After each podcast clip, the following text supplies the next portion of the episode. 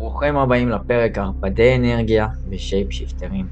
איך לזהות אותם ולהגן על עצמכם מהם, פלוס מספר דרכי התמודדות ששתף כאן. חלקכם חיכיתם לפרק הזה כבר כמה שבועות.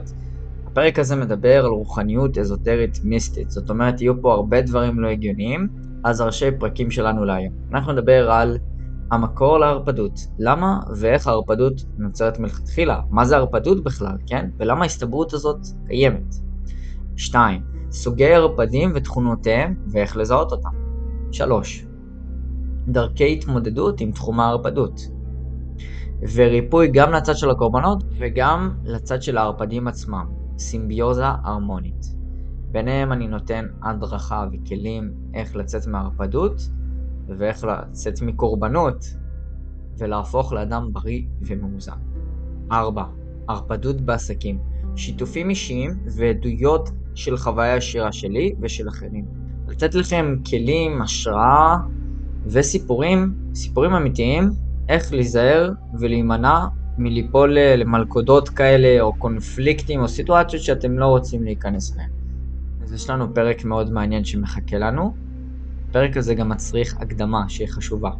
קודם כל, כשאני אומר ערפד, הכוונה אינה לאדם עם ניבים ושיניים בולטות או עיניים אדומות, אלא פשוט אדם רגיל, וכשאני אדבר על סוגי ערפדים אני אסתור את מה שאמרתי עכשיו. אני לא מעוניין להכניס אתכם, המאזינים, לפחד או חרדה, לכן אם אינכם מאוזנים רגשית כרגע, אני ממליץ לשמור את ההאזנה של הפרק ליותר מאוחר, או לשים את זה ב-watch later, כשתהיו יותר מאוזנים רגשית, כי הפרק לא מכיל מידע קל לעיכול, יש פה המון המון טריגרים, במיוחד שאנחנו משלבים כאן רוחניות אזוטרית ואת עולם הרוח. בכל פרק אני מזמין אתכם לעשות את המחקר בעצמכם, להקשיב לאינטואיציה ולאמת הפנימית שלכם, לא לסמכות חיצונית כמוני, או ממחקר מדעי, או מחקר חברתי, ובטח שלא לי. אני סך הכל חוקר מידעים, ומתווך אותם לסרטונים או לפודקאסטים. אז להקשיב עם הלב והנשמה, אינטלקט יש לו מעט מקום כאן, היגיון, שכל, היגיון שכלי אנושי יגיד שזה אה, זוטות, קשקוש, לא אמיתי, נשמע בדיה, נשמע פיקציה. אני מזמין אתכם בסוף להחליט מה נכון לי, מה לא נכון לי, מה נשמע לי זוטות, מה לא נשמע לי זוטות. הפודקאסט הזה הוא רק פרספקטיבה. הכוונה של הפרק היא להפוך את כולם לעובדי אור, גם לעזור לערפדים וגם לעזור לקורבנות, לעשות אלכימיה וטרנספורמציה, להתקדם ולהתפתח. הכוונה היא לא לשפוט אף אחד או ללעוג, אלא לעזור ולסייע איפה שאפשר כדי להפוך את הסביבה ואת הארץ שלנו, את היקום שלנו, להרמוני יותר ונעים עבור כולנו. כולנו היינו ערפדים בתקופה מסוימת בחיינו, כולם. אם תזהו התנהגויות של ערפדות בעצמכם, תקבלו גם הדרכה של ריפוי וסיוע, זוהי מטרת העל של הפרק, ריפוי עבור כולם. הפרק כמובן נכתב בדם על בשרי ומוקלט באופן ישיר על הבשר והדם שלי עד כה מכל החוויית חיים הזאת, כלומר חוויה אישית שלי. אני הייתי בעצמי קורבן מספר פעמים בצורה לא מודעת, וחלק מהפעמים הייתי מודע, אבל פחדתי לפעול, לעשות שינוי, להשתנות ולבטא את עצמי. אוקיי, okay. אנחנו עוברים למקור לערפדות. זה יהיה בית רוחני על ערפדי אנרגיה. למה בעצם ערפדות נוצרת מלכתחילה? אז יש מקור בריאתי. היקום הזה נוצר בדרך מסוימת עם קידוד מתוכנן מראש, או תוכנית, ממש כמו שפת תכנות שבונים אה, משחק מחשב או בונים תוכנה. זאת אומרת שיש קוד שיש בתוך הפלטפורמה הסתברויות שדברים קורים. אם הרפדות קיים, כנראה שיש לזה סיבה. עכשיו, בין אם אתם מאמינים בזה או לא, אנחנו נקרא להיווצרות היקום, אלוהים, איך שתקראו לזה, Creator. לאו דווקא רובד דתי או רוחני בכלל, אלא פשוט קרייטור, יצירה. בתורת הגוונטים ועולם המדע גם מתארים מתחת לכל החלקיקים והאטומים אה, יש אנרגיה, זאת אומרת 1% חומר ו-99.9% אנרגיה.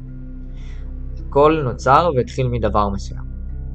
האנרגיה הראשיתית, הבריאה, אנחנו יכולים לקרוא לאנרגיה הזאת source, מקור ראשוני של האנרגיה שהיא עדיין מאוד איזוטרית לרוב האוכלוסייה וגם לעולם המדע וגם לנו לכל מי שמתעניין באזוטריקה ומיסטיקה.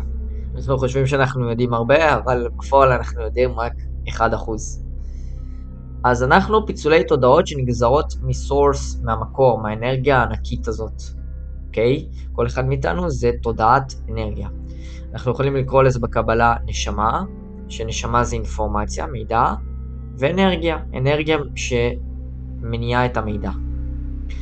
בעולם המדע זה נקרא תודעה או הכרה, consciousness או conscious. אז למעשה כולנו ישויות רוחניות, אה, ישויות אנרגטיות. העולם הגשמי נמצא בתוך עולם הרוח ולא מחוצה לו. עולם הרוח כולל בתוכו הכל. חוסר מודעות לעולם הרוח לא יכולה להכחיש את קיומו כי הוא כבר קיים. לא ניתן להכחיש דבר שכבר קיים כי אנחנו נמצאים בתוכו. לכן כל תרחיש שקורה בחייכם הינו אקראי בכל רגע ורגע נתון. עולם הרוח אינו נראה לעין ומקרין את עצמו בהתגלמות של חומר גשמי. הוא מולטי-מימדי ותלוי בטווחי ויברציה ותדרים. אנחנו נמצאים בתוך עולם הרוח, שום גירוד, כאב, מחלה, תאונה, התעדשות, רגש, תחושה, אדם, בעל חיים או מחשבה, או במקרה של הפרק ערפד, אינם מקריים ואינם במקרה. למעשה אפילו פיסת אבק שעוברת לידכם אינה מקרית. לכל רובד יש משמעות מסוימת שנסתרת לחושים הפיזיים שלנו בשלל נסיבות ואירועים, ולכל אחת מהם גם יש פרשנות אישית. זה אומר שאת האנרגיה הראשונית הזו יש בכל אחד ואחד מאיתנו, אחרת הידיים והרגליים שלכם היו מתנתקות מהגוף לכם מזמן. ראיתם איך אה, זרוע שמאלה מתפרקת מהכתף? זה בדיוק האנרגיה והאינפורמציה שאני מדבר עליה. האינפורמציה שזרוע שמאל תקועה בתוך השקע של הכתף, ויש אנרגיה שמניעה אותה כדי שהיא לא תתפרק. זה בדיוק התכנות, התוכנה, המשחק מחשב. זה חלק מהתכונות של הסתברויות. אז מה קורה בעצם עם הערפדות? תראו, יש לנו אגו. כשאני אומר אגו אני לא מתכוון לגאווה או בן אדם שיש לו הרבה תאווה, זאת אומרת, זה כלול. כל פרק אני מסביר על אגו, אז פה רק שתי מילים. בגדול, אגו זה כל מה שקשור לגוף הפיזי שלנו. רק לגוף הפיזי. עכשיו, יש לנו אנרגיה שתקועה ברקמות, באיברים, כשהיינו ילדים, היה לנו סיטואציות שהיה לנו קשה להכיל רגשית, אז זה יצר טראומה. הטראומה נתקעת, האנרגיה של הטראומה נתקעת בתוך הרקמות של איברים או רקמות בגוף, אבל היא לא נמצאת במוח. כלומר, גם במוח יש טראומה, שזה כל הדלקת קרום המוח, כל ההתקפי שבץ, כל המחלות במוח, גם שם יש טראומה, אבל זה לא נמצא בצורה שכלית כמו שנהוג בעולם הפסיכולוגיה. אז אנחנו מקבלים טריגר מטראומה, וטריגר מטראומה הזה מוריד לנו את הרגש לעצב, לכעס, אה, לעצבים, דיכאון, כל אחד והרגש שלו. יש פעמים שאנחנו לא רוצים שמישהו ייגע לנו בצללים, בטראומות המודחקות אצלנו, באלמנטים רגשיים מודחקים. כשמישהו מגיע מבחוץ הוא בעצם עושה לנו טריגר, כמו שציינתי עם הכעס. הטראומה היא בעצם פרשנות של תפיסת מציאות באמצעות פילטר של צללים, משקפיים שאנחנו שמים על עצמנו, צללים מודחקים בתוכנו, באישיות, בתת מודע שלנו, שככה אנחנו מגיבים ורואים את המציאות. כלומר, מאותו נקודת מבט של סיטואציה בגיל 5, גיל 4, ולאו דווקא כבן אדם מבוגר בגיל ה-20 וגיל ה-30. בדיוק בנקודה הזו, כשאנחנו יורדים ברגש עקב הטריגר החיצוני, אנחנו מרגישים שאדם קרוב, או מה שגרם לנו לזה, שואב לנו אנרגיה. מכאן המילה ערפד אנרגיה. נוגע בצללים מודחקים בנו. האם זו חוויה מהנה? כנראה שלא, בגלל זה אתם כאן. הערפדים משחקים כטריגר חיצוני שגורם לנו להרגיש רע, או להרגיש עצובים, או אה, כל רפרטואר הרגשות והספקטרום הרגשות שהוא בתדרים הנמוכים, ברגשות הנמוכים יותר. לאו דווקא שמחה ולאו דווקא התלהבות ונתינה. אחרת כל הרגשות האלה לא יהיו משפיעים או מפעילים אותנו רגשית, נכון?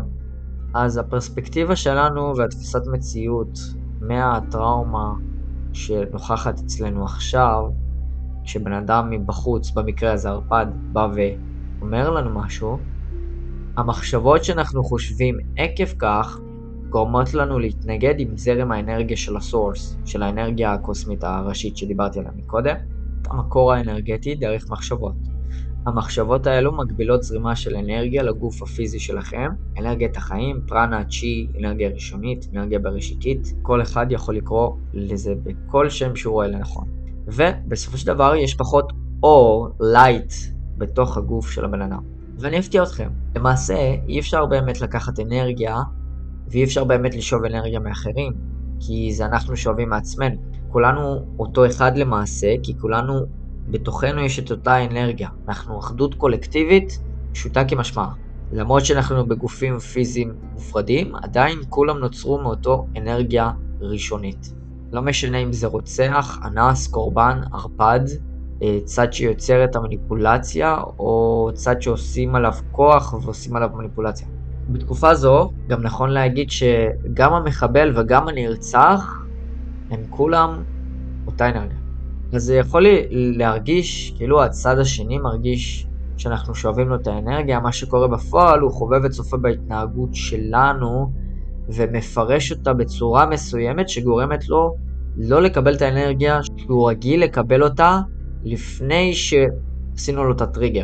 בפיזיקה קוונטית ובתורת הקוונטים, פוטונים הם חלקיקי אור שמגלמים את עצמם באנרגיה, ואנרגיה באופן כללי רוצה להתרחב כמה שיותר. זה חוק פיזיקה בסיסי. ככה גם אור, כי אור מכיל אנרגיה. אז, יש את המודל הקוסמולוגי, שהוא גם מבוסס על הקבלה. יש לנו בהתחלה את האין, גם מכאן מגיע המשפט יש מאין. אין זה ריק מוחלט. אני מדבר על זה גם בפרק של מהי תודעה, אה, ממש מרחיב שם לחלוטין. אחרי זה יש לנו את האין סוף. אז מריק מוחלט יש לנו ריק שהוא אינסופי. זה כבר משהו. ואז יש לנו מדרגה שלישית שהיא אין סוף אור. זאת אומרת, האין סוף, המדרגה השנייה, גילמה את עצמה עכשיו באור. נניח אור לבן. האור יורד לדברים נמוכים יותר, רבדים נמוכים יותר. ובסוף גם לגופים פיזיים שהם לא האנרגיה האינסופית, האור האינסופי הזה. או לפחות לא מרגישים ככה. אז כל מה שהסברתי עכשיו עם כל העניין שלו שאין באמת שאיבת אנרגיה, עדיין בן אדם חוסם את האנרגיה שהוא מקבל לגוף שלו באמצעות המחשבות, באמצעות פרשנות של טראומה. אז למה יש הסתברות לדעיכה או הצטמצמות של אנרגיה מלכתחילה? התשובה לשאלה הזאת היא לא, אין באמת. יש כלי, יש וייקל, גוף, בשר ודם, שמצמצם בבחירה חופשית, בצורה לא מודעת ובצורה מודעת. האנרגיה הקוסמית הזאת תמיד קיימת, היא תמיד זורמת. אם אנחנו ניקח את זה לאחוזים, אז 100% תמיד זורם.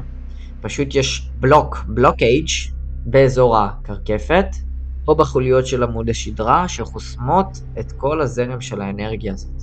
בחוקים האוניברסליים של הקיבליון, יש חוקים אוניברסליים ליקום, שכל פועל לפי החוקים האלה.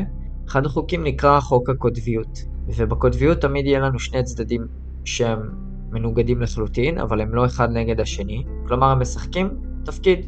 אני אדגים, יש לנו את האינג והיאנג, יש לנו את הטוב ורע, חושך ואור, והם קיימים בשביל לאזן.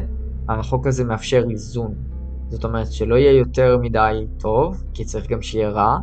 בשביל שיהיה אור, צריך גם שיהיה חושך. בשביל שיהיה לילה, צריך שיהיה יום. כך הלאה. יש חוק אוניברסלי נוסף שהוא סיבה ותוצאה. כל דבר שקורה יש לו תוצאה, וכל דבר שיש לו תוצאה יש לו סיבה. לכל תוצאה יש סיבה, ולכל סיבה יש תוצאה. יש לנו עוד רובד שהוא חוק של המגדר, שזה בעצם מתגלם באנרגיה זכרית ואנרגיה נגבית, וכל אחד יש פלוס ומינוס. האנרגיה הנגבית היא מקבלת לעצמה, ואנרגיה זכרית היא הנותנת, היא היוצרת. מכל העניין של הערפדות, הערפדות זה אגו, אגו לוקח לעצמו, אגו חושב על עצמו, אז הוא מקבל עבור עצמו, ולכן הוא אנרגיה זכרית. ערפדות ושדים, שאנחנו גם נדבר על שדים, היא ברובד של נתינה ולקיחה. אז כל העניין של השאיבת אנרגיה הוא לקיחה עבור עצמי, הוא לא אנרגיה זכרית. יחד עם זאת, עם כל מה שאמרתי עד כה, אנחנו עדיין נפרדים בגופים פיזיים. לצורך הדוגמה, זה יוסי, זה תומר וזאת חנה. ובנפרדות הזו אנחנו חווים את הערפדות. לכל אחד יש כלי וגוף משלו עם אנרגיה משלו. אנרגיה מוגבלת, כן? אנחנו קמים בבוקר, יש לנו 100% סוללה, אנחנו הולכים לישון, יש לנו 20% סוללה. מה קרה ביום? מה קרה במהלך היום שגרם לזה לרדת ל-20%. כל האנרגיה הזאת מוקרנת מהאנרגיה הראשונית, הסורס הבראשיתית התחילתית. אז כשאנחנו מדברים על גוף נפרד של בשר ודם של בן אדם שהוא ערפד אנרגיה, הם לא מרגישים שאנרגיית היקום, האנרגיה האינסופית הזאת, היא באמת אינסופית. הם לא מרגישים שזה אפשרי לקבל את האנרגיה הזאת, את האהבה שהם זקוקים לה, וכשהלכה למעשה הם מאמינים שהדרך להשיג אותה היא רק מאחרים. הם למדו את זה מהטראומות של הילדות שלהם, כמו אצל כולם. כולנו דומים ושונים בו זמנית בילדות שלנו, מבחינת התכונות, כמו שדיברתי על התוכנת משחק מחשב, על התוכנת, על שפת תכנות של הסתברויות, אז לכולם יש בתכנות טראומות בילדות, בגופים של בני אדם. ויש פה 7 מיליארד אנשים בכוכב הזה. הערפדות לא יכולה למלא את הצרכים של עצמה, לכן היא הולכת לשאיבה, ואנחנו נרחיב על uh, תכונות ערפדים. נחזור לעניין המחשבות. חוק נוסף בקיבליון, בחוקים האוניברסליים, זה חוק מנטליזם. מנטליזם זה בעצם אומר שהכל מנטלי, הכל מחשבות. כן, יש טראומות, יש רגשות, אבל בסופו של דבר הכל נגזר למה אני חושב, מה יוצר לי את המחשבה. אז מחשבות שהן פחות מקדמות, יותר שליליות, מורידות חיוניות. והטראומות הן אלה שמשרישות את המחשבות האלה. אתם כבר יכולים לקחת תרגיל עבורכם, לראות איזה תוכן מחשבות יש לכם. האם המחשבות שלכם מורידות חיוניות, מורידות אנרגיה מהגוף, או מעלות אנרגיה. המחשבות האלה יכולות להתבטא בתחושת ייאוש ונואשות נצחית. ערפדות הוא תחום שהוא לא מודע לסגולות התודעה, לרבדים של נשמה או עולם הרוח ולתודעה שלהם. חלשים רוחנית ובעלי חולשה אנרגטית, או חולשה אנרגטית ספציפית. על עניין החיוניות דיברתי בפרקים קודמים. במציאות התלת-מימדית הזאת, הגשמית, זה לא אפשרי להיות חלש רוחנית, אלא להיות לא מודע לכוח הרוחני של עצמך. הערפדים, הטריגרים החיצוניים גורמים לכם להרגיש מחשבות ששוללים אתכם מזרם האנרגיה הקוסמי שזורם בכל אחד ואחד מכם. הטריגר החיצוני, לא הערפדות. כלומר, האחריות היא עליכם, אתם גורמים את זה לעצמכם. אנחנו חיים במציאות שהיא מראה הולוגרפית. ויברציה מושכת ויברציה, תדר מושך תדר. זה לא היה מופיע בחייכם אם זה לא היה בתוככם, נכון? חוק המשיכה, אפרופו. מה שקורה בפועל, הטורף והטרף הם אותו תדר, בגלל זה הם נפגשים. דומה מושך דומה. הקורבן של הערפד הוא בדיוק כמו הערפד עצמו, מחשבות שמפחיתות את רמת החיוניות והאנרגיה בגוף לשני המקרים. מחשבות יוצרות ייאוש ועצב מטריד, מטריג, מתרגר, אה, שניהם מהמילה טריגר. ישנה מחזוריות של חולשה רוחנית ורגשית. יש סייקלים לכל בן אדם שיש אה, שבוע במהלך החודש שהוא מרגיש ממש טוב, יש שבוע אחד שפחות ושבוע אחד שיותר, יש ארבע שבועות וארבע סייקלים. בחולשה אנרגטית אובססיבית יש לופ שהוא מאוד מאתגר לצאת ממנו מהגוף הפיזי כשמרגישים אותו. אז כשאומרים אני מרגיש עייף, האם אתם באמת עייפים?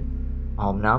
לפני שנגיע לתכונות של הערפדים ואיך לזהות אותם, אני רוצה רגע לדבר על אפיק של חרדה חברתית. אז חרדה חברתית ומוכנות לחשיפה. שימו לב, יש את האגו, כמו שדיברתי עליו מקודם, יש לו הגנות, הגנות רגשיות, כדי למנוע כאב. כל האגו שלכם בנוי ממניעת כאב וחתירה לעונג. מניעת כאב מבוסס על פחד ממוות, תמיד.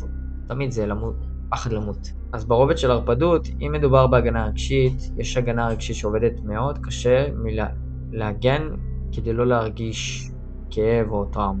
אז זה גם לוקח אנרגיה, וזה לוקח הרבה אנרגיה לפעמים אם אתם מוצאים את עצמכם מגנים על עצמכם כל היום.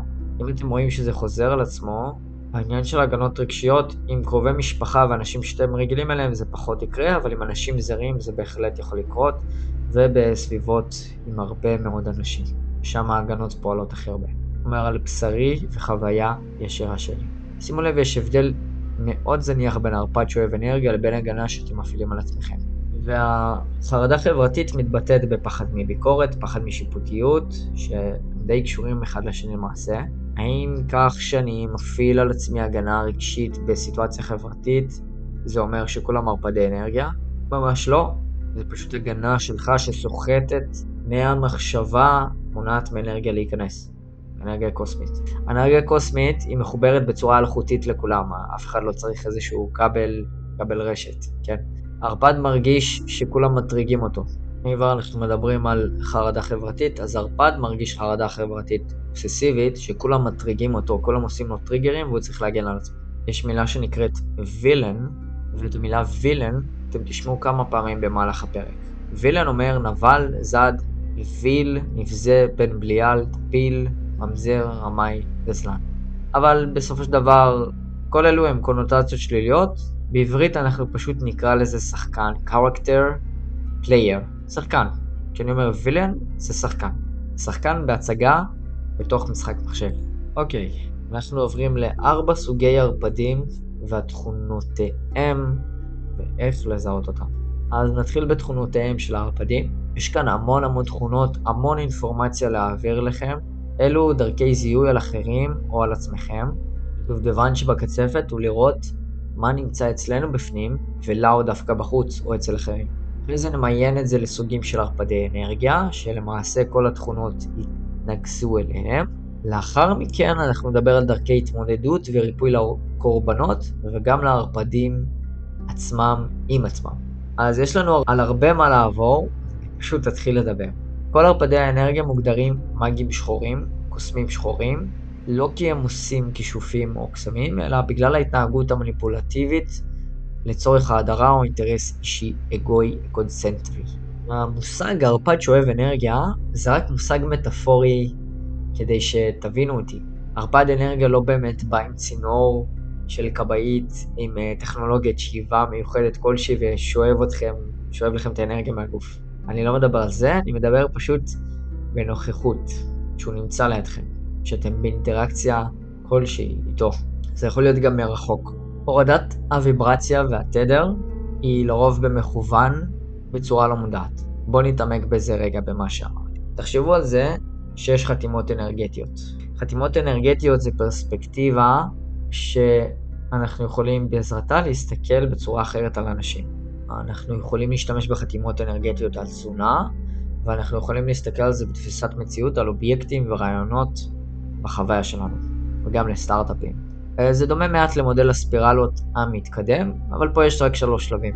שלב ראשון זה שאנחנו פוגשים בן אדם או אוכל, ואנחנו ישר רואים זה בן אדם גבוה, זה בן אדם רזה, זה בלונדיני, זה ג'ינג'י, זה חכם, זה טיפש. זה רק צורה פיזית, רק מאיך שהוא נראה. השלב השני הוא יותר attributes, הוא יותר תכונות. מאפיינים ותפקידים חברתיים ולוגיסטיים. אוקיי, הוא לא רק בלונדיני, הוא גם הרבה מעבר.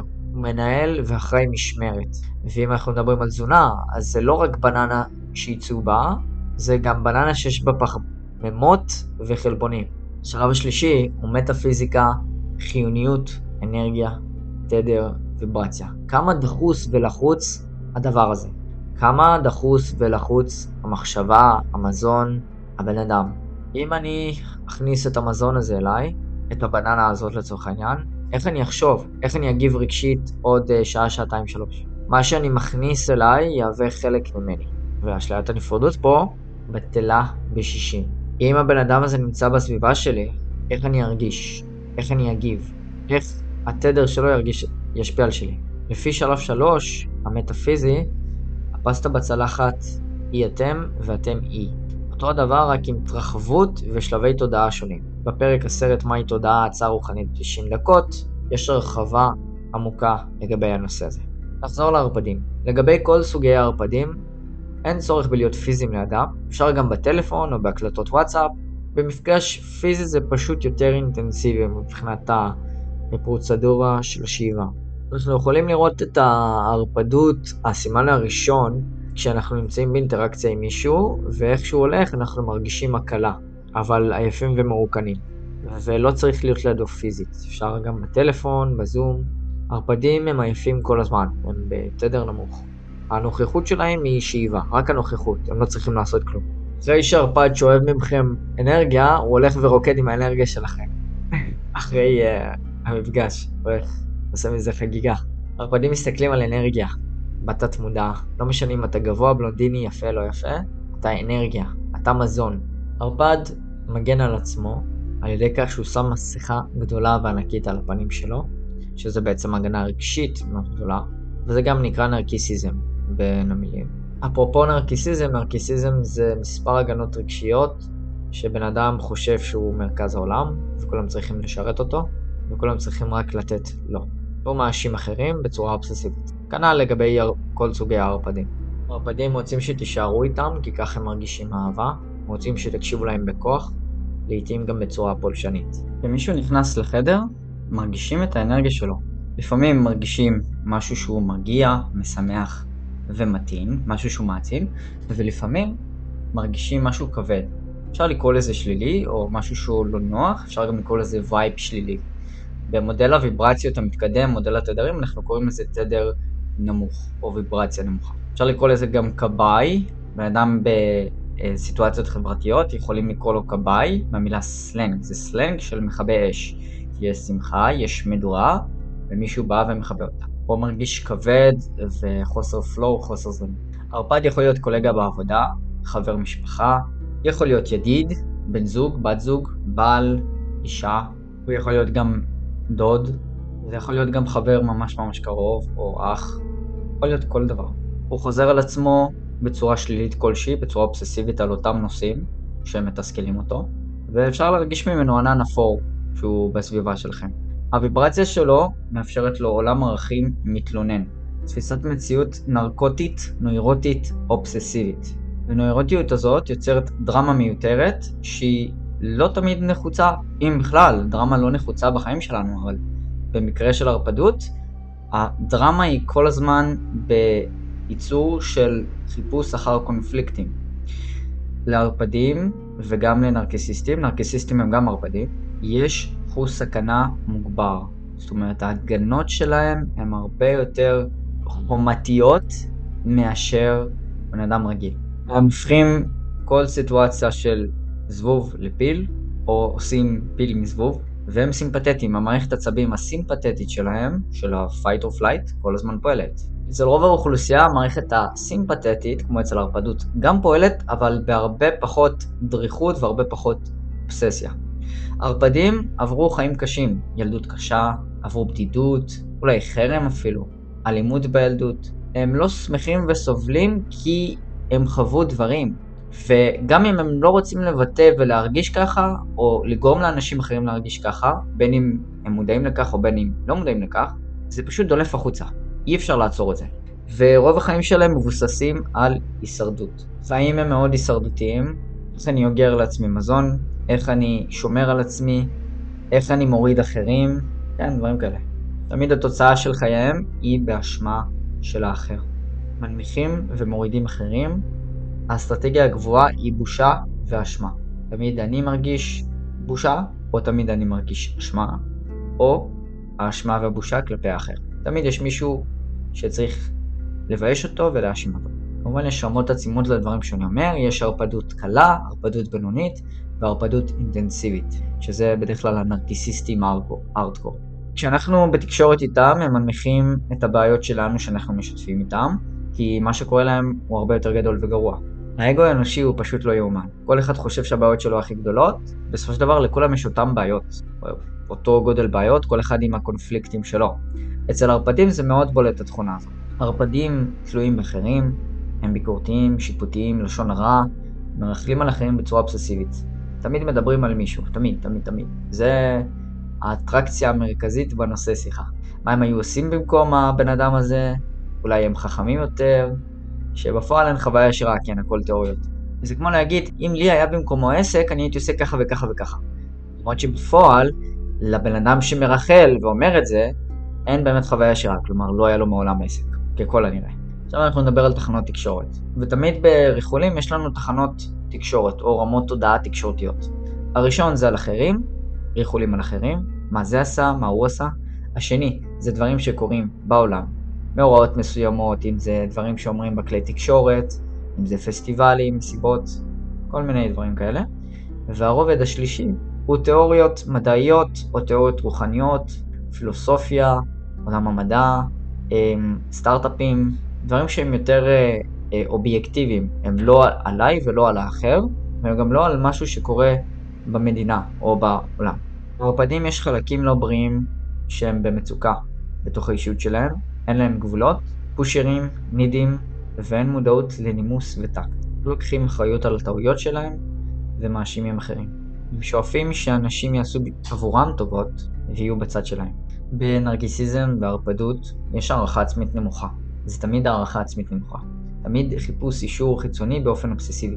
התלות והנידיות באחרים כמנגנון הגנה להתמודדות רגשית עם מה שקורה בפנים.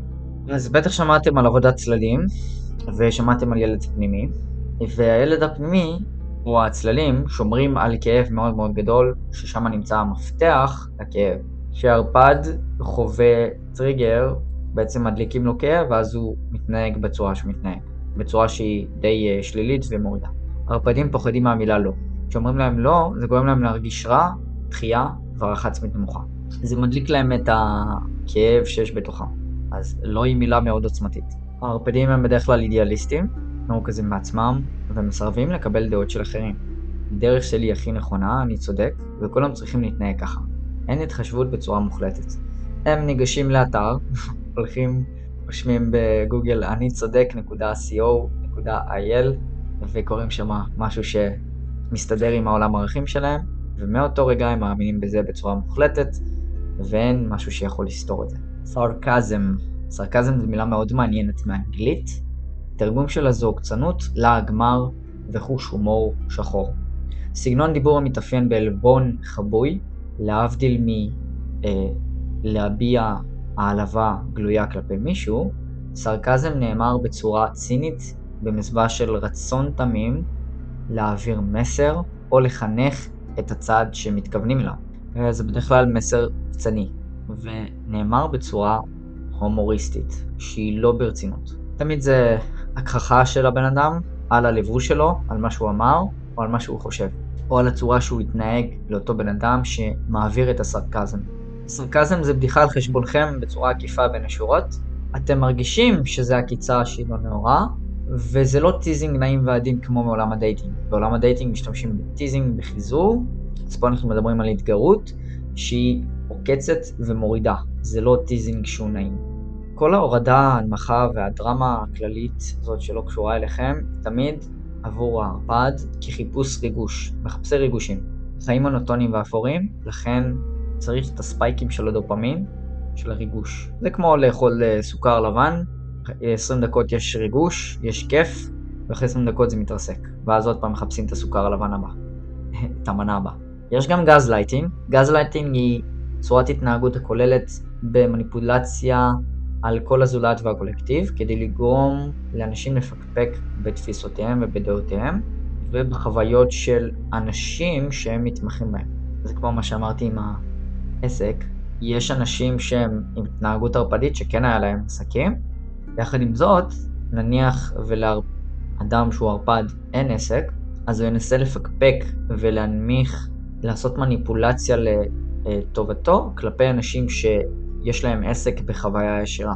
זה גם חוזר לעניין של אידיאליסטים, של מה שאמרתי קודם, של כל דבר שאני אומר זה הנכון ביותר, וכאן הגז לייטינג גם מתבטא בתועלת אישית שהיא גם רגשית, שהיא גורמת לבן אדם להיות צודק, להיות נצחי, להיות עליון ולקבל תהילה על הצדיקות שלו, או על הצודקות שלו.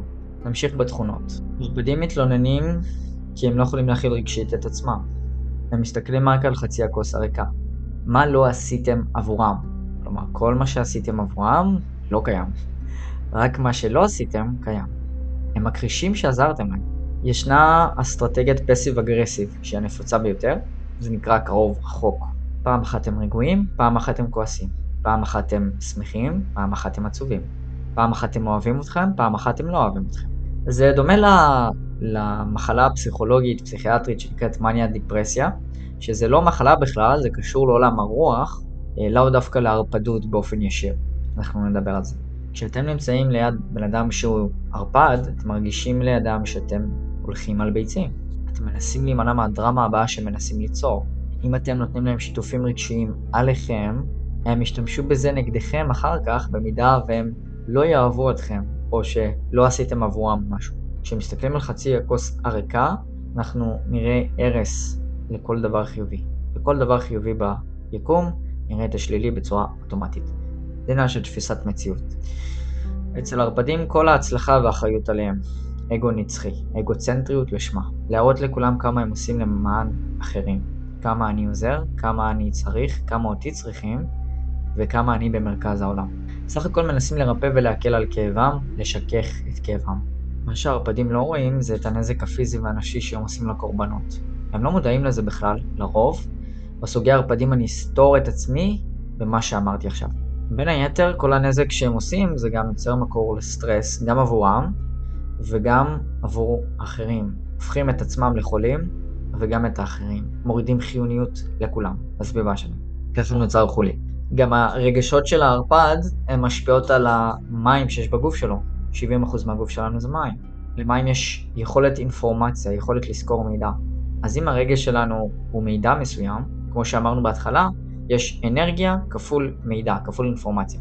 המים גם יכולים לעשות את זה, ואם הרגשנו רגש של כעס, אז המים מרגישים את זה ושומרים את הרגש של הכעס. עכשיו, אם אנחנו 70% מים בגוף שלנו, אז זה אומר שכל הגוף הופך לכעס. וזה אומר שגם כל הקורבנות בסביבה הופכים לכעס. שימו לב, יש משהו חשוב בעניין של תקשורת עם אנשים שהם בהתנהגות ערפדית. לא כוונתי לאדם שמשתף יום רע או משהו שמאתגר בחייו. לכולנו זה קורה, כולנו בני אדם, לכולם יש ימים לא טובים. אני מתייחס לכאן בצורה אובססיבית, שזה כל יום, כמעט כל יום או כל שבוע, משהו שלילי. זה בסדר לשתף דברים רעים שקורים לכם, דברים לא נעימים, כל עוד אתם מודעים לכך שזה לא שואב אנרגיה או פוגע באחר בצורה אה, שפוגעת בהתפתחות שלו, ואנחנו נרחיב על זה. רובד נוסף של תכונות ערפדיות זה הורים שיוצאים לפנסיה. בגלל החוסר עשייה, יכולים לצוף דברים. הפנסיה, מה שהבטיחו לנו שכל המובטלות, שיהיה רוגע, יהיה שמחה בפנסיה, כאן כל הבעיות צפות, כי בן אדם לא עושה כלום, אין לו משהו שיסיח את הדעת שלו. וכאן יש אה, ביטוי של נרקיסיזם או ערפדות. יש גם רבדים נשמתיים לעניין של פנסיה וכל ההצפות הרגשיות, אבל זה לא לפרק הזה. אף מוסד, מקום עבודה או כל מקום פוליטי כזה ואחר, או בצבא, לא יגישו לנו כלים לריפוי עצמי לעבוד ולהתנהל עם רגשות. אלא אם כן, אותו אדם גובר במהלך חייו על הבושה והפחד מביקורת כלפי האחרים, מפני האחרים, ופונה לקב"ן, קפ"ס, פסיכולוג, מטפל, כל אחד בהתאם לתקופת חיים שלו ואיפה שהוא נמצא. אז אחרי המון הכחשה והמון פחד, שיגידו אולי שאני אה, דפוק, יגידו אולי שאני כיסל, יגידו אולי שאני לא בסדר בראש, יהיה גיל 50, 60, 70, והכל צף למעלה. אי אפשר לברוח מהדברים האלה כי הכל נמצא בפנים. עוד תכונות מרכזיות של ערפדים ושואבי אנרגיה, הם מאוד רגישים לביקורת. כשאומרים להם לא, זה מבחינתם, אתה אמרת לי שאני לא מספיק טוב. הפרעות אישיות, שזה המאניה דיפרסיה, ADHD, אה, זה יכול להתבטא בשמות הפסיכיאטרים האלה, לאו דווקא בהכרח כל בן אדם שיש לו את זה הוא ערפד. הערצה ותהילה, זה תכונה שהיא מנצחת אצל ערפדות, הם אוהבים תהילה ושיעריצו אותם. יש רובד של תיווך והערכה, שזה התנהגות אגואית ללא קשר, שאני אקח דוגמה, אם מישהו ביקש מכם לעזור לו בתחום מסוים, ואתם לא מבינים בתחום הזה, אז אתם מעבירים אותו לאיש אחר. אבל כשאתם מעבירים אותו לאיש אחר, אתם רוצים שהבן אדם שמקבל את הבן אדם הזה, שהולך לעזור לו, ידע שאתם טיווחתם בין אה, גורם א' לגורם ב'. אתם מתווך אמצע. זאת אומרת, יש מודעות ותהילה והערצה בכך שאתם מקבלים הערכה על הפעולה הזאת שעשיתם. זו התנהגות אגואית ללא קשר, יחד עם זאת גם זה ניכר אצל הערפדים. ערפדים לא באמת מקשיבים למה שאתם אומרים, לא אכפת להם, או שמעמידים פנים שאכפת להם. אנחנו נמדדים בכוונות פנימיות אותנטיות ובמחשבות שלנו. אנשים כאלה שגובלים בהתנהגות ערפדית, הם בדרך כלל כריזמטיים בדיבור שלהם. יהיה אכפת להם ממך בצורה אותנטית, ממכם, רק מתי שיצא להם מזה משהו, תועלת כלשהי. והם עלולים לגרום לכם למצב רוח ירוד כשאתם לא עונים על הציפיות והדרישות שלהם. כל מה שאני אומר עד כה זה לאו דווקא אומר שבאותו בן אדם יש את כל התכונות. התכונות יכולות להיות מוגבלות ולקבל אה, קווי דמיון מסוימים, אך לערפד לא צריך להיות את כל התכונות האלה, יכול להיות אפילו חצי מזה וזה כבר מספיק. לכולם יש תכוני ערפדות מסוימת באישיות שלהם, גם כיום וגם עכשיו. שאלה כמה הם דומיננטיים וכמה הם מודעים אליהם. אוקיי, נמשיך עם התכונות. הם רוצים לשלוט בכם ולהרגיש עליונים, להרגיש עליונות עליכם. יותר מדי ריקונות וחולשה פנימית. הערכה עצמית נמוכה. הם יכולים לצפות ולאיים, והם מורידים בצורה ורבלית של מילים, או אנרגטית בצורה לא מודעת רק מהנוכחות שלהם. אתם לא צריכים לדבר איתם אפילו פשוט להיות בסביבה שלהם והם עושים את השאיבה. הם חוששים מההצלחה שלכם כדי שהעליונות שלהם עליכם לא תיפסק. או שאם תהיו שווים אליהם, זה גם יפגע בתחרותיות שהם כל כך אוהבים. אז זה יכול להתבטא כמשפטים אל תעשה את זה, זה לא ילך לך, חבל על המאמץ, אני יודע, חבר שלי היה לו עסק, לא הצליח לו, למה שיצליח לך? כן, אתם מכירים כבר את המשפטים האלה, לאו דווקא מההורים שלנו, ההורים שלנו בדרך כלל אומרים דברים כאלה. יחד עם זאת, גם uh, שכירים, אנשים שהם בעבודה של שכיר, יכולים להגיד דברים כאלה, ואני לא אומר את זה ממקום של ביקורת כלפי שכירים, אלא פשוט יש פרספקטיבה מצומצמת במקום הזה, שעדיין לא התפתחו לפוטנציאל של להיות עצמאים ובעלי עסקים. התכונה הזו היא בעצם דומיננטית אצל ערפדים. אין ספק ששם אתם תראו את זה הכי הרבה. ערפדים מבקרים אתכם באופן אובססיבי, בלי אמפתיה ובלי קומפשן כלל. אתם טרף שלהם. מחפשים ריגושים על ידי לעורר רגש אצל אחרים, כמו כלי תקשורת פחות או יותר עם ההפחדות והניבולציות השיווקיות שהם עושים.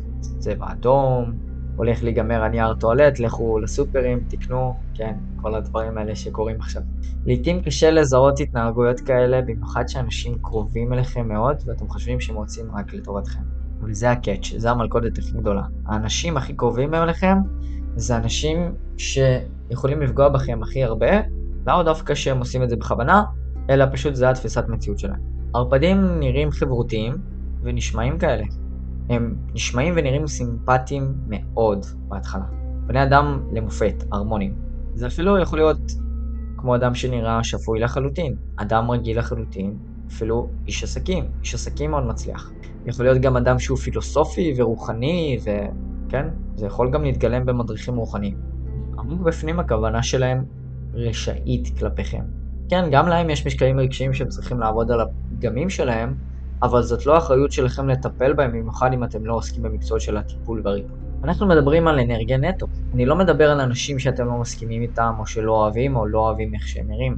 הערפדות היא אנרגיה. וזה לא משנה איך הבן אדם נראה, מה הוא עושה, מה הוא עושה בחייו, איך הוא מתנהג. האנרגיה מדברת לפני הכל, לפני כל הגואש הזה.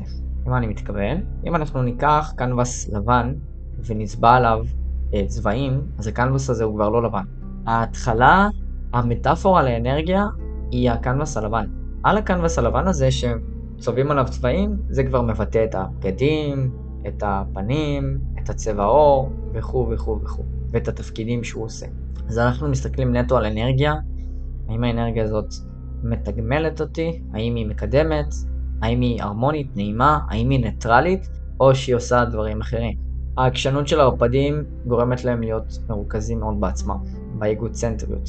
מכאן גם מגיעה המילה של אגוצנטריות. אגו זה עצמי, צנטרי, מרכז. עצמי, מרכז. הם מספרים על עצמם בעיקר סיפורים ולא מעניין אותם מה שאתם אומרים בהכרח. כמו שאלה פשוטה, איך אתם מרגישים? ואז מחזירים את הפוקוס אליהם, שהם מרכז הבמה. אז אתם עשה כגוף הפסיכולוגי שלהם כדי להרגיש טוב יותר עבור עצמם, ולא עבור טובת האחר, או לטובת הכלל. שיש פעמים שאנחנו, יש לנו צורך כזה לשתף ספרים ולפרוק עם מישהו, יחד עם זאת, לא שזה בצורה אובססיבית. להיכנס להתנהגות ערפדית, זה קורה מכאן ועכשיו בביטוי של אתגר שהערפד חווה כרגע בחייו. מישהו מת, או משהו מאוד עצוב שקרה עכשיו בחיים שלו. וזה גורם לירידה בוויברציה בתדר. פיטרו אותם מעבודה שנורא חשובה להם. זה למה הם נהפכים לערפדים, קורה אירוע קריטי בחייהם, והם יורדים בתדר משמעותית, ואם אין את הכלים המתאימים הם גם נתקעים שם. כל בני אדם חווים אתגר בחייהם, הבעיה היא שהם מתחילים לרוקן אחרים. לעזור בלי ריקון. ערפדי אנרגיה לא עובד עליהם עזרה, כי האגו שלהם מזוהה עם האנרגיה ואוהב חשקים, כעס, קינה בעצם. אוהב את התדרים הנמוכים יותר, למרות שהם יכולים להגיד שהם עובדים על עצמם והם מנסים להשתפר, הם לא באמת, זה רק אינטלקטואלי. ערפדות נקראת מגיה שחורה, מניפולציה, גנבת רגש מאדם אחר והפעלת רגש אצל הבן אדם האחר בלי שהוא רצה בכך, או בצורה לא מודעת. גם בעולם העסקים זה קורה. עם ערפד אתם יכולים להרגיש שיחה נהדרת ומרתקת, ובאותו רגע שאתם עוזבים את השיחה אתם יודעים שאתם מרגישים מרוקנים או מלאים. פתאום עייפות. כל מה שאני מתאר כאן זה לא רובד של דחייה כלפי אנשים כאלו, אלא פשוט אמפתיה, סימפתיה ושמירה על עצמנו. יש לנו גם אגו עצמי, וגם לפעמים כדאי ואף מומלץ שנשמור עליו לעיתים. יש לנו עילה אנרגטית עם שבע שכבות מחוץ לגוף הפיזי שלנו, ברדיוס של מטר, מטר עד שתי מטר מהגוף הפיזי שלנו. וכשמישהו נכנס לתוך העילה שלנו, הוא משפיע עליה ויכול ליצור חורים. החורים האלה יכולים לגרום לנו לחולשה אנרגטית ולכניסה של אה, סוגי ערפדים אחרים, שאנחנו נדבר עליהם בעוד כמה רגעים.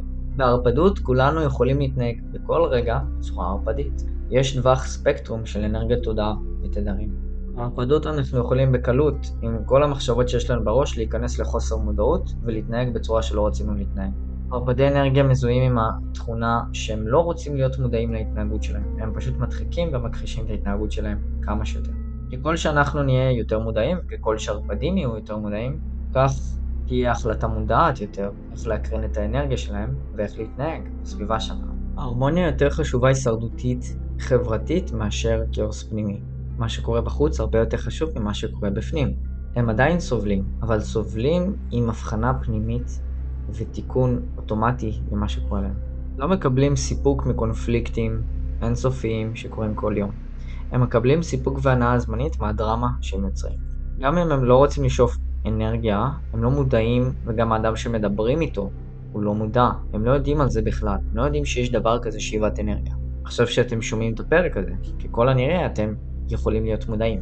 כל הקונפליקטים והדרמות שהם יוצרים מבוססים על שקרים ללא חרטה. הם משתפים על בעיות ולא מעוניינים בפתרונות, והם נמצאים בלופ. הם מרגישים שהם צריכים לקחת למרות שהצד השני נתן להם בחינם. הפער בין שפע לשאיבת אנרגיה. יש הבדל מאוד גדול. יש משפט שאומר, נותנים לך תיקח, מרביצים לך תברח. וזה כלל ברזל. יש פעמים שמציעים לכם, לדוגמה אם אנחנו מתארחים אצל אנשים אחרים, והם מציעים לנו דברים, מזונות ושתייה, ואנחנו לוקחים, והם מציעים עוד, ואנחנו לוקחים, והם מציעים עוד, ואנחנו לוקחים. זה בסדר גמור, זה לא נקרא הרפדות.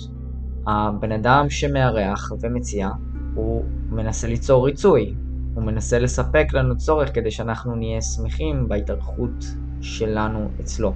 מצד שני, הרפדות זה אנחנו מבקשים עוד ועוד ועוד ועוד בצורה יוזמתית מבחינת המזון והשתייה לצורך הדוגמה הזאתי. אז שפע בא כשמציעים לנו בעיקר. כשאנחנו מבקשים הרבה יותר מפעם אחת, זה כבר יכול להתבטא כהתנהגות הרפדית. שום דבר לא חקוק בסלע, אך זאת פרספקטיבה נהדרת למהי הרפדות בפועל. ערפדים הם קורבנים נצחיים. התנהגות לא מודעת קשורה לצללים של הכחשות והדחקות במשך עשרות שנים. לא מעוניינים בעבודה רגשית, עבודת צללים, עד שנופלים עליהם חייהם ונסגר להם השיבר. כלומר, עד שלא מגיעים לקצון, הם לא יעשו שינוי. הם דחויים על ידי השיקוף של עצמם אצל אחרים. אין פלא שהם לא יכולים לראות את השיקוף של המראה של עצמם.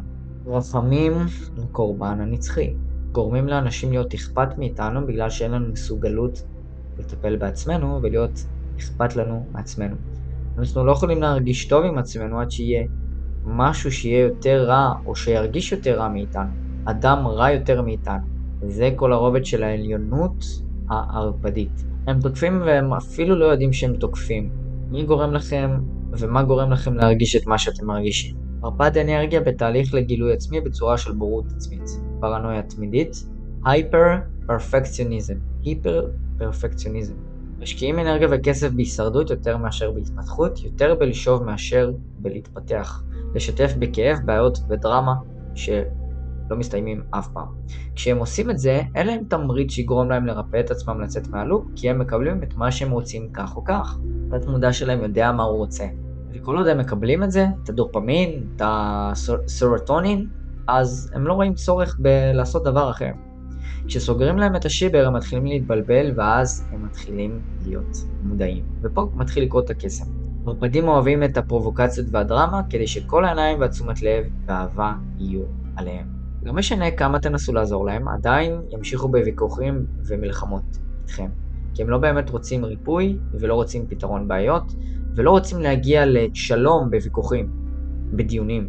לא משנה כמה הם מצהירים שהם רוצים להשתפר ולהיות אדם טוב יותר, התחביב שלהם הוא לסכסך ולתעתע בין אנשים, לשחק דמויות וצדדים. תלוי בגודל המצב הרגשי של הבן אדם ובגודל הסיטואציה ובתלוי הסיטואציה. הם תוקפים בדיוק בזמן שאין פרובוקציה והכל שלווה ושקט. הם יתקפו ברגע שאתם הכי חלשים רגשית, בין אם אתם הקורבן שלהם. להרגיש מרוקן בדרך לא מספקת עם אדם אחר, יכול להביע התנהגות ערפדית כלפי האדם הזה בזמן הבילוי איתו, או בזמן השיחה איתו. האשמה היא בין הדרכים האהובות עליהם, הערכה כלפיהם, התנצלות והצטדקות. הם אוהבים שמצטדקים כלפיהם ומתנצלים כלפיהם. אישורים חיצוניים מביאים להם אנרגיה. השתמשו במה שאמרת נגדך עכשיו או אחר כך. ועסוקה אובססיבית בלהיות מנצח ולהיות צודק, תמיד להיות חזק וטוב, זה למה הם אוהבים מלחמות וויכוחים, ומסרבים להפסיד בוויכוחים. כל האידיאליזם. הם לא מחפשים mastermind ודיונים הרמוניים. יש הבדל בין דיון לשיחה לבין ויכוח לבין מלחמה. דיון ושיחה הגונה היא שיחה שהיא ברשות ושיחה שהיא נעימה. הדרך הנכונה להיות ראוי לאהבה וטוב היא להוכיח לעצמם שהם צודקים ולנצח בהכל. פרפקציוניזם עורפדים חווים חרדה קיומית תמידית, מרגישים שכל הסביבה שואבת להם את האנרגיה. זה הפרשנות האישית שלהם, וככה הם תופסים את המציאות. הם מגיבים בחזרה בלקיחת אנרגיה ובגנבת אנרגיה כדי לפצות על האנרגיה שהם איבדו. בדיוק מה שדיברתי עם עניין המחשבות שחוסמים את ה-source energy הראשונית. כל אחד עם המחשבות שלו. הם בטוחים שכולם נגדם. בסביבה חברתית, בסביבה חברתית מפחיד להם, יש להם חרדה חברתית גם אם הם לא מראים את זה. הם מזדהים עם הקורבנות של עצמם לרמת חוסר אונים מוחלטת עד שיקראו למשיח שלהם. אתם, אתם המשיח שלהם, שלעולם לא יצילו אותם עד שהם יצילו את עצמם. עוד אה, משהו שהערפדים אוהבים זה רחמים ורחמנות, שזה גם מתבטא באכפתיות כלפיהם, שיש תשומת לב, הם מאוד אוהבים רחמים. פיטינס, יש תכונה נוספת ספציפית מאוד לערפדים, שמסבים את הגוף במהלך היום, וזה יכול להתבטא כ-daydreaming. יחד עם זאת, daydreaming זה גם מצב של תקשור מסוים, זה תלוי ברמת ויברציה של הבן אדם. זה מאוד מאוד תלוי. כשאני אומר daydreaming ועזיבה של הגוף, זה לא בהכרח אומר שהבן אדם תכונה ערפדית. העזיבה של הגוף זה בעצם אומר שהבן אדם לא נמצא בגוף. אתם יכולים גם לראות את זה על העיניים שלו. זה כבר משהו אחר נמצא בתוך הגוף. והעזיבה הזאת היא זמנית, היא רגעית, ואז הם חוזרים לגוף. על זה אני ארחיב בסוגי הערפדים. הם מרגישים בעצמם שמסביב שואבים להם את האנרגיה, אז הם לוקחים את האנרגיה עבור עצמם. רוב בצורה לא מודעת, לא עושים בכוונה כדי לפצות על האנרגיה שחסרה להם. אדם שאוהב לאכול מתוק כל הזמן ומחפש מה לאכול כל הזמן, כל היום, הוא מפצה על אנרגיה שחסרה לו. אותו הדבר ערפד. ערפדים יכולים להשתמש בשליטה ואוטונומיה כלכלית, סגירת חשבון בנק עבור הבן או הבת זוג שלהם, והם יכולים לבצע מניפולציות גדולות של שליטה על משק בית, איום על הילדים, לקיחת הילדים, ואף ללכת למקומות קיצוניים יותר, כמו בתי משפט. גם הקורבן וגם הערפד הם שניהם נוירוטים, לשניהם יש סטרס לא פתור בגוף, וטראומה שצריכה לקבל ריפוי. דוגמאות נוספות לסוגי ערפדים, בתקופת הבית ספר שלנו היה לנו את הילדים המקובלים, את הנערים המקובלים בכיתה, ילדי מסמר הערב. יחד עם זאת, בגיל 14, 15, 18 אין כל כך מודעות, אז הסבל הזה שקורה לילדים אחרים הוא קורה, אך הוא זניח. מנגד, כבר בתקופת הצבא יש כבר הרבה יותר מודעות, אז ניתן לטפל ולזהות את העניין. עוד אה, מניפולציה שערפדים אוהבים לעשות, זה לדרדר אתכם בהרגלים שלכם כשאתם מנסים לשמור על הרגל מסוים. לצורך הדוגמה תזונה. הם יכולים להיות מאוד נחמדים, מאוד סימפטיים, בלהכין לכם אוכל, אה, לפתות אתכם עם דברים שאתם אוהבים, למרות ששיתפתם אותם שאתם מגישים לכם מזון רעיל שמוריד אתכם, או לוקחים אתכם למקומות עם מזון שהוא פחות הרמוני, או כל הרגל כזה ואחר שאתם מנסים לפתח. זה נראה כמו כוונה טובה, שאכפת להם, אך כך הם מחלישים אתכם. אתם יורדים בוויברציה בתדר, ואז הם יכולים לשאוב. אם השאיפה שלכם היא למזון בריא כמובן, ואתם אוהבים מתוקים וזה לא מהדהד לכם, אז זה לא המקרה שאני מדבר עליו. מה שכן, אם אתם כל הזמן מחפשים מתוקים ואוכל, אתם מחפשים אנרגיה שהיא לא נמצאת בבני אדם אחרים, אלא במזון. כל מה שאמרתי עכשיו, אני לא מדבר בהכרח על אחד ההורים שמכין לכם אוכל, כי אלו ההורים שלכם, הם רוצים לדאוג לכם. יש רובד של מזון שמי שמכין את המזון משפיע עם הוויברציה, עם התדר שלו על המזון. כמו שאמרתי, 70% מהמים בגוף מושפעים מהרגש שלנו, אז כשבן אדם מכין לנו מזון, הוא משפיע עם התדר שלו על המזון. כשאנחנו אוכלים את המזון הזה, אנחנו מקבלים את התדר הזה. זה מאוד מאוד חשוב ואיזוטרי. כל משחק לא מודע, וזה יכול להיות גם קשה לעיכול כל מה שאמרתי עכשיו, אני יכול להבין. כל פרק של הערפדים יצא הרבה יותר ארוך ממה שחשבתי שהוא יצא, לכן אני מחלק אותו לשלוש חלקים, וכאן מסתיים החלק הראשון. בחלקים הבאים יהיה את הסוגי הערפדים, ואת הדרכי התמודדות, ועדויות ופתרונות וריפוי עבור כולם. אז stay tuned, ניפגש בשבוע הבא, בשעה 7 ביום רביעי, יעלה החלק השני. תודה רבה שהאזנתם.